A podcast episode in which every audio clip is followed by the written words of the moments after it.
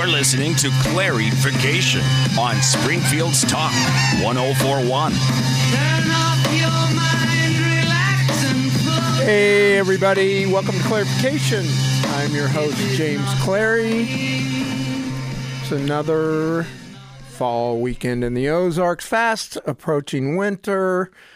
You've all had your Thanksgiving holiday and Black Friday fun, and today you're going to hear the consistent jibber-jabber that is in my brain, because we had a guest scheduled, Mr. Wolf from London, and I got a message this morning that he is speaking before Parliament about tax issues. He's a very well-known businessman in London. We've had him on one other time, but we'll reschedule with him. So this show's on the fly. But, you know, I wanted to talk about some things that I don't often get a chance to talk about. One of them, with all that's going on in the Middle East right now, it made me kind of just think about little things that I've read in my research about that area, and also my two trips to that area. I was fortunate enough to, I spent 3 weeks in Dubai, and I spent about almost 6 weeks, I think, maybe 5 weeks in Erbil, Iraq. And the Iraq trip, honestly, as cool as Dubai is, and if you've seen pictures of it, it is a stunningly beautiful city, and it's very clean. There's no crime. But my trip to Iraq was a lot more revealing, primarily because I spent that time. By the way, both trips were for a locally owned coffee shop. I can name them, I think, right, Sarah? Yeah, it's no big deal. Classic Rock Coffee, who I used to work for. And at the time, Classic Rock Coffee was doing franchises, and without going into detail as to how, they had connections all over the world, and they would get franchise opportunities to open these Classic Rock Coffee stores all over the world. So if you think about it, you want to open a coffee shop, and so you look online, okay, what franchises are available? Well, Starbucks is the number one, but you can't buy a Starbucks franchise. They're corporate owned. They're not franchises. There are no such thing as a Starbucks. They do some business license agreements, like I know when I worked at Price Cutter, the Starbucks within there are kind of a license agreement, but Starbucks still owns all the intellectual property, everything. So anyway, long story short, I went to Erbil, Iraq, to open a Classic Rock Coffee. And Erbil is in northern Iraq. It's very, very close, less than 50 kilometers, about 30 miles from Mosul, which is where a lot of the bad things happen in Iraq. In the north, there was actually the American consulate in Erbil. Erbil's a city of about 3 million. The American consulate was a stone's throw. It was across the street and about 4 buildings up from this location I was at.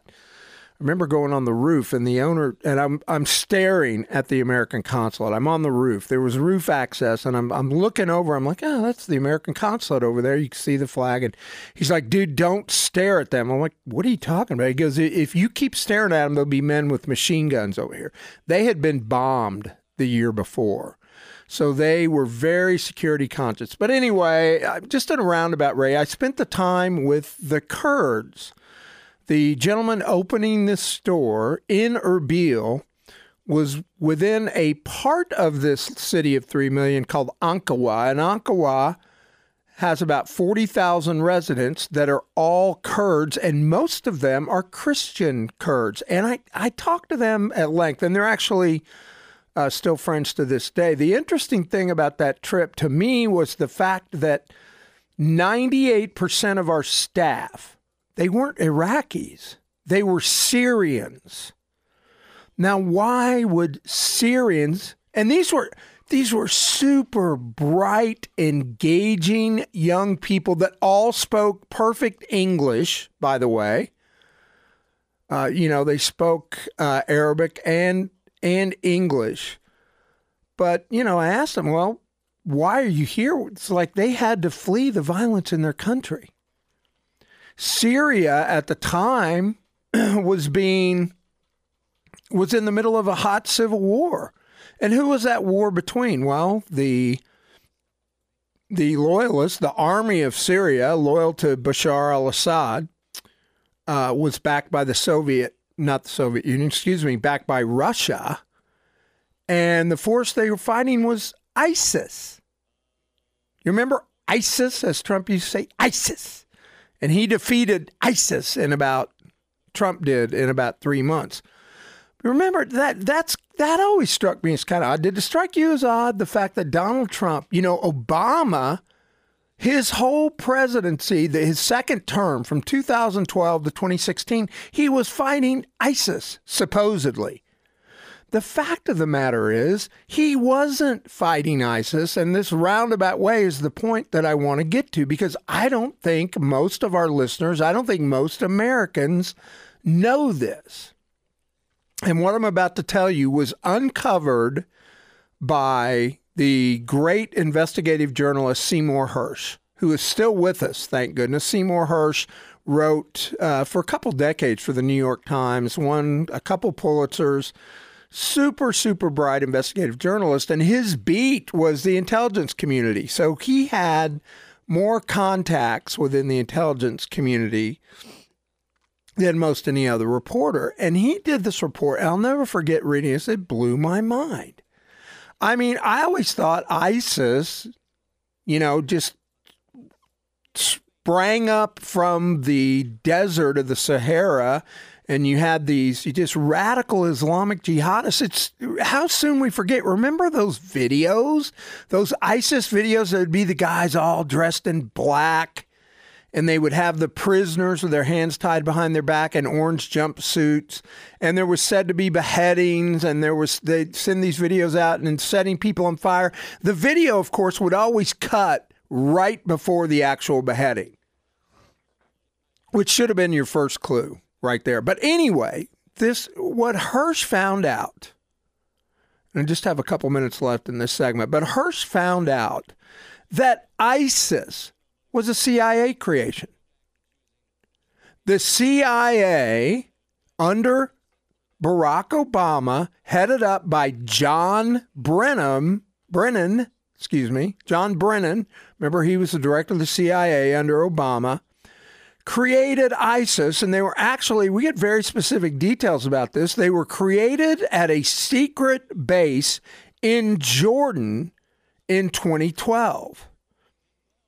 And the former Jordanian president has actually confirmed this, that he allowed the U.S. intelligence agencies to come in.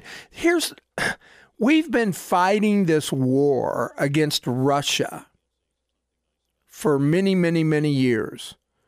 And it really began, we were fighting against the Soviet Union, but when the Soviet Union fell apart under Reagan, the late 80s and 90s, and they created all these separate countries. But when Russia emerged, the CIA had to have an enemy, and Russia still to this day represents the greatest threat to Western globalism that there is. So Hersh got intelligence people to tell him, yeah, these ISIS, and if you look at the old ISIS videos, guess what? They're all driving American cars. They are armed completely with American weapons. So Barack Obama and John Brennan created ISIS. Why? To go fight Assad. Why? Because Assad was backed by Russia. And it's, when these wars, they always come down to a battle for resources. And in Syria's particular instance, it wasn't specifically about resources, but it was access to the resources. There was a pipeline to be built that Russia was going to be built that would supply Europe with most of their oil, natural gas, and it had to cut right across Syria. Well, the U.S. didn't want that. They wanted a different one. So with the help of Qataris and Saudi Arabia, the Obama administration created the most feared terrorist group to ever be on the planet. It's just insane. It's Claryfication. I'm your host, James Clary. We'll be right back.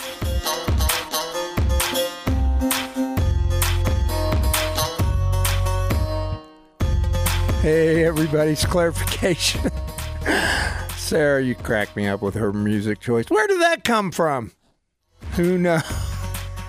I'm liking it, digging it. So anyway, in the last segment, I told you at the end of the segment that ISIS was a creation of the agency, the CIA and the Obama administration. Now, this is not, this isn't some conspiracy theory. This has been confirmed. And why do you never hear about this? The fact that this happened, look, the U.S. started meddling in the Middle East. You know, they've always wanted to be there. But I can remember as growing up as a kid that, you know, we just didn't make any inroads into the Middle East. Yes, we supported Israel, and that was our main entry point into the Middle East. But we didn't have a military base in the Middle East. The last time I read, I think we have over 200 bases in the Middle East. We have them in almost every country over there. And that all started under George Bush Sr. with the first Gulf War. You remember that when Iraq supposedly invaded Kuwait? Now, there's a lot more to that story. And why is this history important? I mean, eventually in this show, I'm going to get to the point where it leads us to the conflict that's going on today with Israel and Hamas and the U.S. involvement. But you have to understand some of the history of this stuff.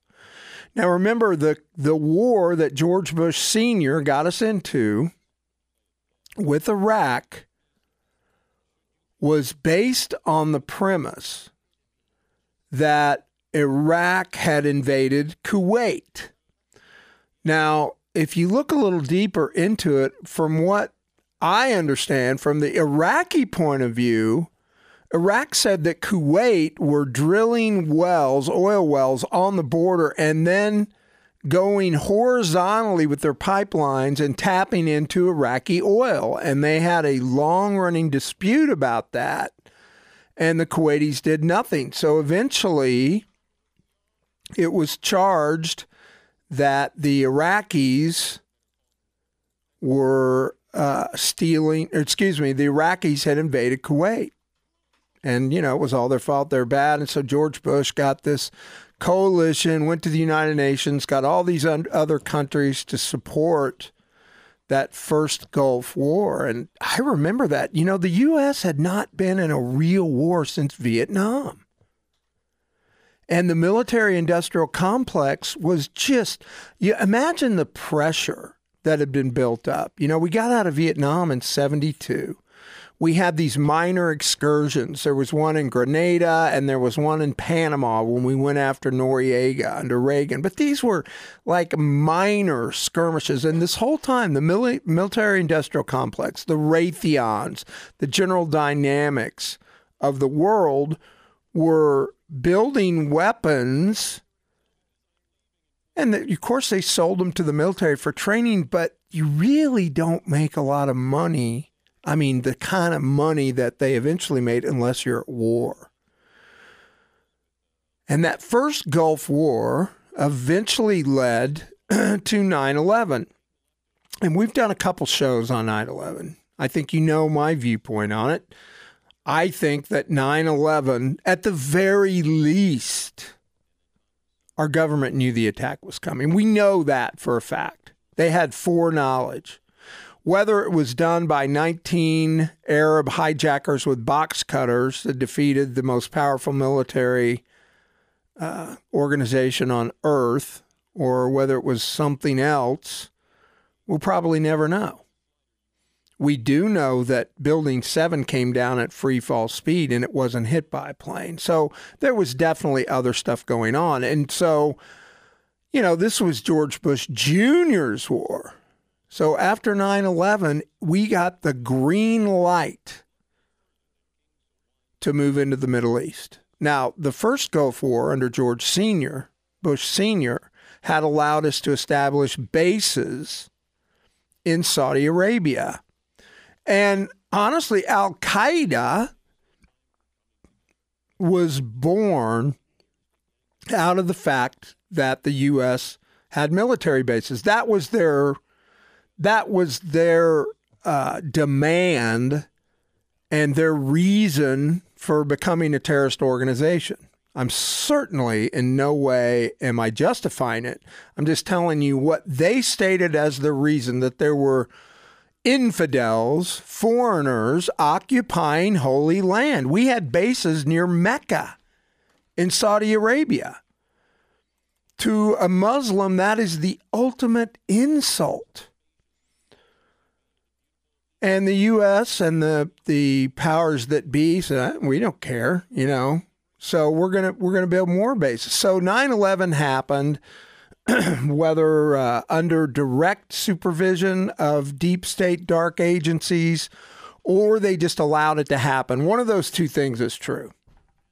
It definitely did not happen as the official story stated. I heard Megyn Kelly the other day go on this long rant because there were some young people who are woefully ignorant and uneducated, the people that supported this supposed letter from Osama bin Laden. A letter was released, and it was supposedly from Osama bin Laden, and it talked about why he attacked America. Well, I don't believe that he actually did attack America, and I don't think the letter has any veracity at all. I also don't believe that Osama bin Laden was captured and killed under the Obama administration.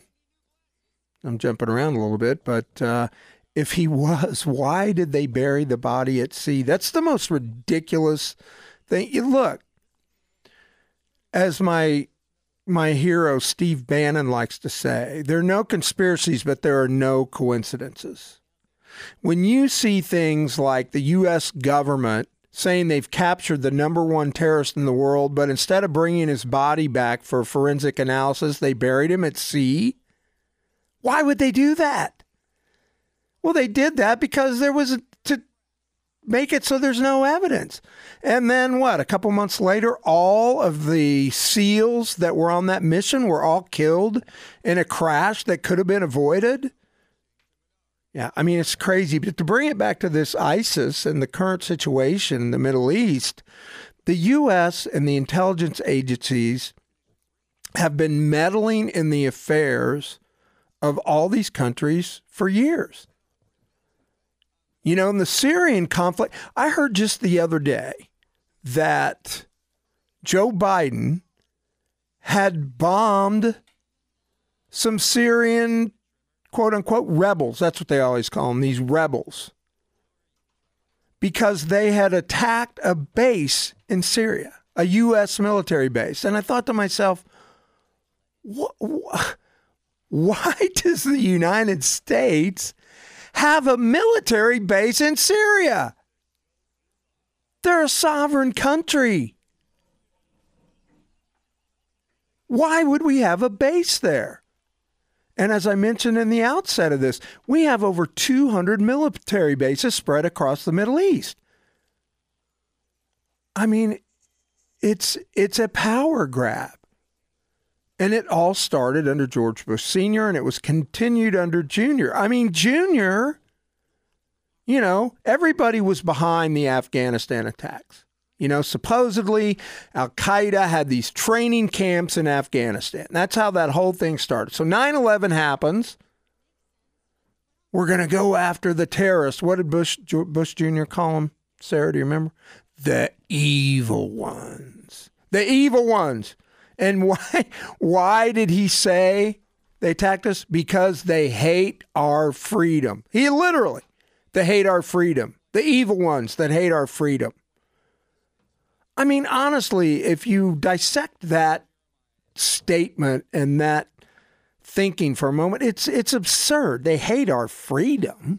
What are you talking about? And then, of course, so he leapfrogged from Afghanistan, and he says, we've got to go to war with Iraq.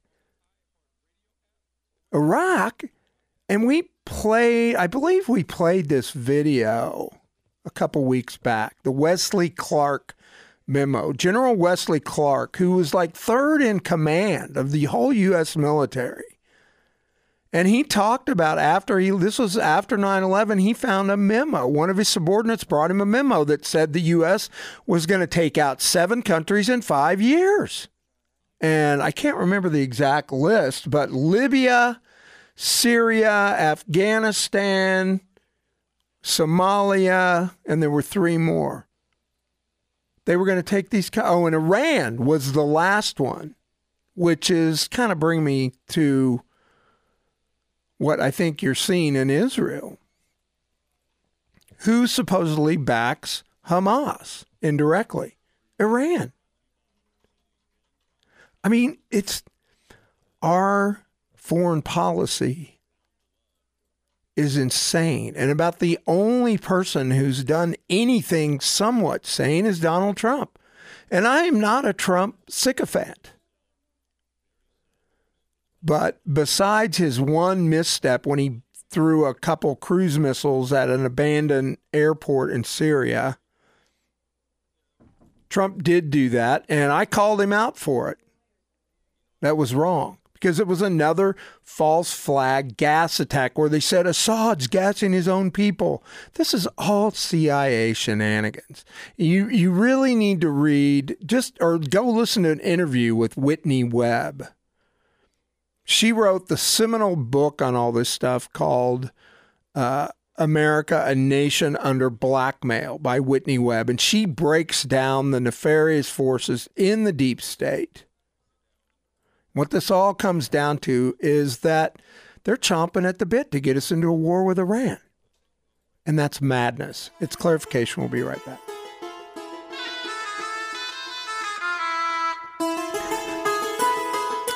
Hey, everybody, it's Clarification. We have harem. We have dancers in the building. Love that. Middle Eastern. We are talking about the Middle East because it is at the center of everything. As I told you in the outset, I had an interview scheduled for this show. Mr. Wolf from London was going to call in. But he actually had a little bit more important call to make. He got called in to speak before Parliament in London. So I can't really begrudge him that for skipping our little show from the Ozarks to speak in front of the UK Parliament, which I think is pretty cool. We will have him back on to talk about that, and really want to find out what's going on in London, because the protests there have been insane. And the protests, you know, this show really, I'm kind of going off the top of my head, but sharing some of what I've found out through years of research about what's going on in the Middle East. And I closed the last segment saying that this leads up to the fact that, you know, we want war with Iran. And let me just say emphatically that war with Iran would be horrific. It would be the worst possible thing that could happen to us and our allies. It would mean millions dead. The Iranian regime is powerful. You understand, they have, I mean, when I went to school in Tulsa, which is Tulsa University is a very big petroleum and mechanical engineering school, about half of the student body that was getting engineering degrees were from Persia, as they would say, Persia, which is Iran. Super, super, super smart people. They are not to be trifled with. Yes, they're run by, you could call them radical religious fundamentalists, the mullahs, ever since the Shah was ousted. But, you know, all this stuff is tied together. The Shah of Iran was a CIA puppet. He was a U.S. CIA-backed puppet who took power by force in Iran in the late 60s. If my dates are, my memory's correct on that. I think it was the late 60s. And, you know, the fact that the people, I mean, he was ruthless. I mean, the torture chambers and dungeons in Iran under the Shah were notorious. You know, he didn't allow free speech. He was a dictator. But the CIA and the United States has this long history of supporting dictators. And, you know, very often it's like pick your poison, because the alternative would be usually a communist regime. So we would often support, particularly, you know, in Central South America, but also in the Middle East, these more right-leaning dictators who would deal with us to keep the communists out, because that was the big battle after World War II. As you know, we engaged in the Cold War for 60, 70 years with the Soviet Union. But back to what's been going on. I started out this segment telling you that the CIA created ISIS. Now, this is where that story gets even a little more interesting, in my opinion, was the fact that the general who was head, and I don't remember his exact title at the time, Sarah could probably look it up, but General Flynn, Michael Flynn, under Obama, like in 2011, 2012, see if you can find out his position in 2012, but he, as I remember, he was the head military leader over all the force in the Middle East. What do you got? This is what it says. In September 2011, Flynn was promoted to lieutenant general and assigned as assistant director of national intelligence in the office of the director of national intelligence. On April 17th of 2012, President Barack Obama nominated Flynn to be the 18th director of the Defense Intelligence Agency. Okay, the DNI. That is huge. And what year was it? 2012. The same year that ISIS was created. Now, the Director of National Intelligence, the DNI, is honestly the most senior intelligence official, at least on the military side, but he is privy to everything. Flynn knew that ISIS had been created by John Brennan, who was head of the CIA in 2012. Flynn knew all this. He was a DNI. What did Barack Obama tell Trump? And Trump has repeated this many times. You know, besides idle chit-chat, you know how when a new president is elected, they always have this meeting with the outgoing president? Well, Barack Obama and Donald Trump had that meeting. And Barack Obama gave him one piece of advice.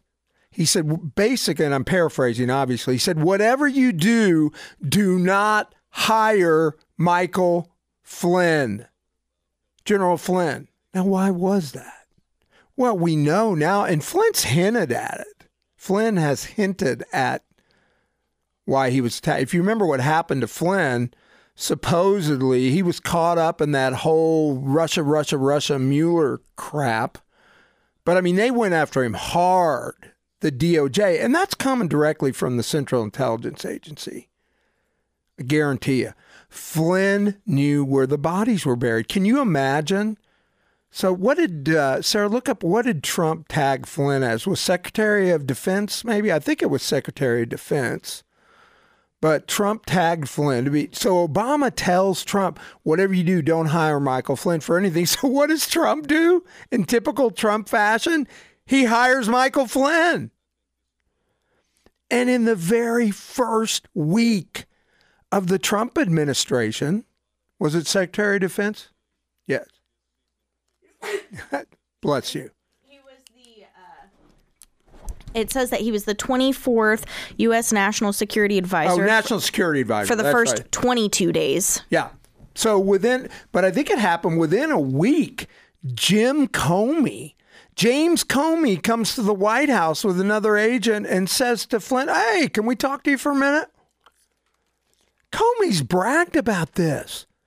They went intentionally to set Flynn up. They accused him of making deals with the Russians, which was total nonsense.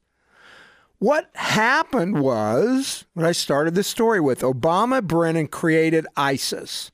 It had a secret base in Jordan in 2012. Fast forward 4 years, Trump gets elected. Obama tells Trump, whatever you do, don't hire Michael Flynn. Michael Flynn, remember, had been the DNI, Director of National Intelligence under Obama. He knew about this ISIS creation. So Trump hires him. Well, I guarantee you, Flynn told Trump, look, this is one of the biggest secrets they're hiding. They created ISIS. Remember, Trump cleaned up ISIS in like 60 days. Obama supposedly had been fighting ISIS for 4 years. He couldn't defeat them. Trump does it in a month? How did that happen? Well, because they were backed by us. Trump, all he had to do was say, hey, cut off the money. We were the ones supplying them with arms, weapons, food, everything to try and overthrow Bashar al-Assad, the head of Syria. I mean, you have to know this stuff to understand what's going on in Israel today. And in the last segment, I will make those connections. It's Clarification. I'm James Clary. We'll be right back.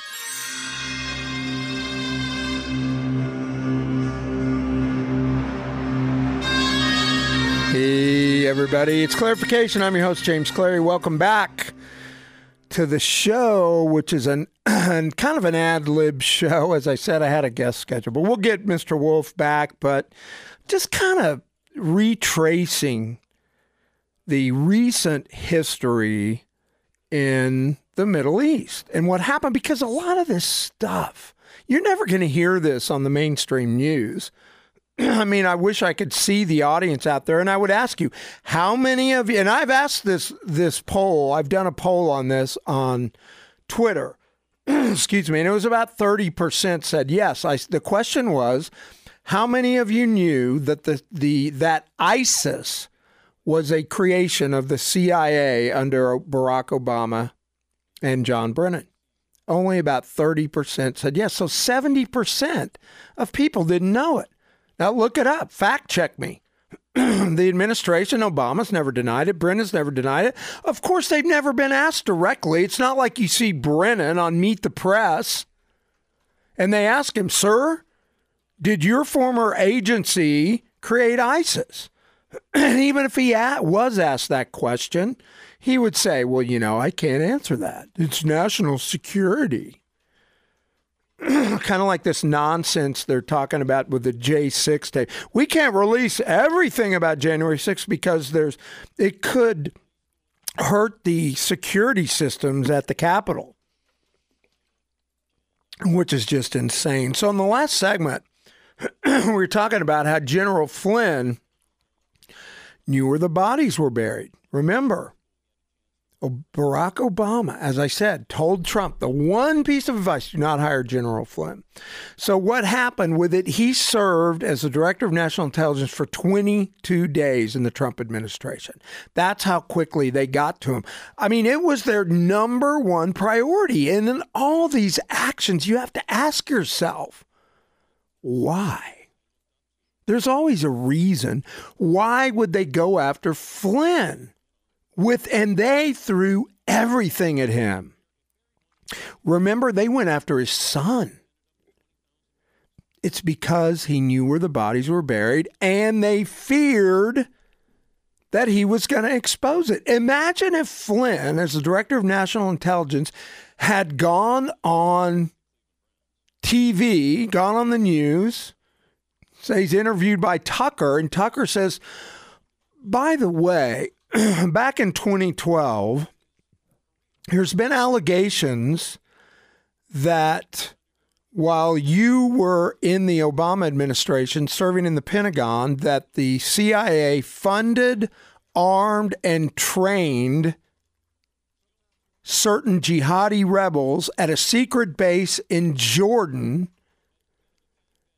and this organization became ISIS. Is that true? And if Flynn confirms that, do you know what that would have done to the credibility of Barack Obama, who's hailed by the left as some kind of saint? He was evil. You know what? He wasn't that evil. He's pretty evil. He was a puppet of the globalists. Now, there's some real interest. We should do a show on this, on Obama's history, because I've done some deep dives. There are CIA connections in his family going back generations. Obama didn't just happen to become president. It doesn't work like that. Almost every president is planned by the deep state. I mean, we know, look at Joe Biden. I mean, that's the most obvious one. Anybody with half a brain that watched the election results live, it's going to be 4 years. It's going to be 3 years this month, 3 years ago, when we watched the election results come in, that it was obvious to anyone that there was fraud. You know, I'm not going to go into that and retry it, but Joe Biden's illegitimate. My point is, Obama was not happenstance. You don't start as a community organizer, become a senator 3 years later, and president 5 years after that. Not even five. I mean, his rise to power is insane. But why? He played ball. He played ball with the deep state. Remember, before him, you know, we had Bush. And we started out the show talking about the Bushes. There's a great book by Russ Baker, a guy I've had the pleasure to interview a couple times, called Bush Family Secrets. You should read it. And of course, if you have any knowledge of history, you know that Prescott Bush, George Bush Sr.'s father, so George G.W. Bush Jr. was his grandfather. Prescott Bush, along with the Dulles brothers, started the frickin' CIA. They started it. George Bush Sr. was the director of the Central Intelligence Agency, and it was said at the time he had no experience in intelligence. Well, then why would you name him the director? Well, we find out later that he was in Dallas the day Kennedy was killed. Yeah, that's right. George Bush Sr. was in Dallas, and that there was a memo uncovered in the FBI vaults from CIA agent George Bush from Dallas. So he'd been working for the agency all along, and then it passes to his son. You think it's happenstance that his son then became president? Well, you know, they can't. So George Jr. played ball. They said, okay, next we're going to take out Iraq. He sent the U.S. military in under false pretenses to destroy a country. Apparently, there were 1 million people, Iraqis, killed in that war. 1 million. These people don't care about death. I mean, if you think about it, 9/11, there were 3,000 people killed. They knew the attack was coming. Look up the testimony of Susan Lindauer. Susan Lindauer was the highest CIA asset in Iraq at the time of the 2001 9/11 attacks.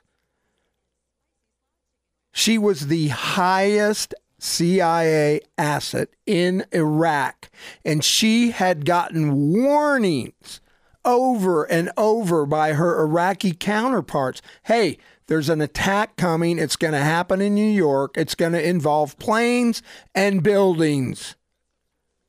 She knew this.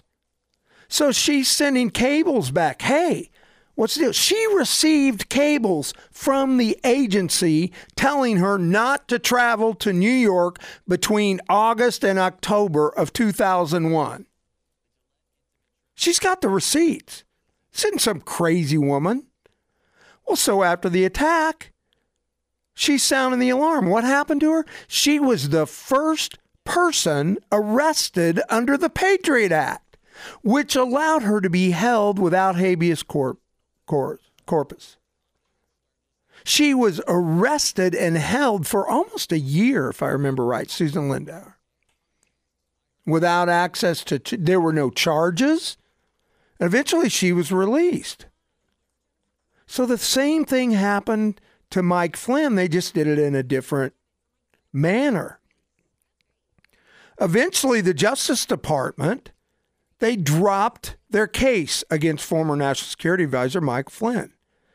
And I'm reading from an article. In a stunning development that comes after internal memos were released, raising serious questions about the nature of the investigation that led to Flynn's late 2017 guilty plea of lying to the FBI. So what does this have to do with what's happening now? Well, now we have another puppet of the deep state in office. There's probably never been anybody more malleable than Joe Biden. We all know he's corrupt as the day is long. He will do anything the deep state asks him. The January 6th was a Fedsurrection.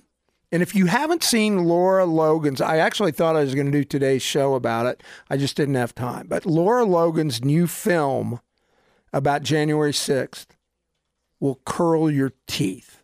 She names the names. She shows the actual federal agents, and they weren't just federal agents. Like, one guy was a Capitol Police officer whose gun was seen. His shirt gets caught on something in this video, and you can see his gun.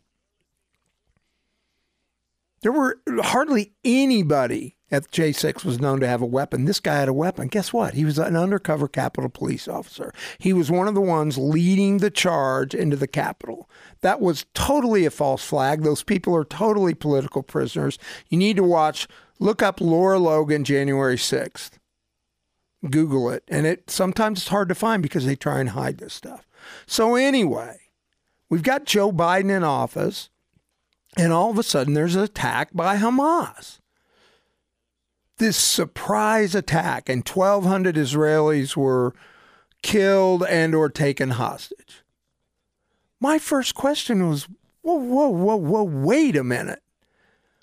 I happen to know that the Israelis have the most sophisticated surveillance systems.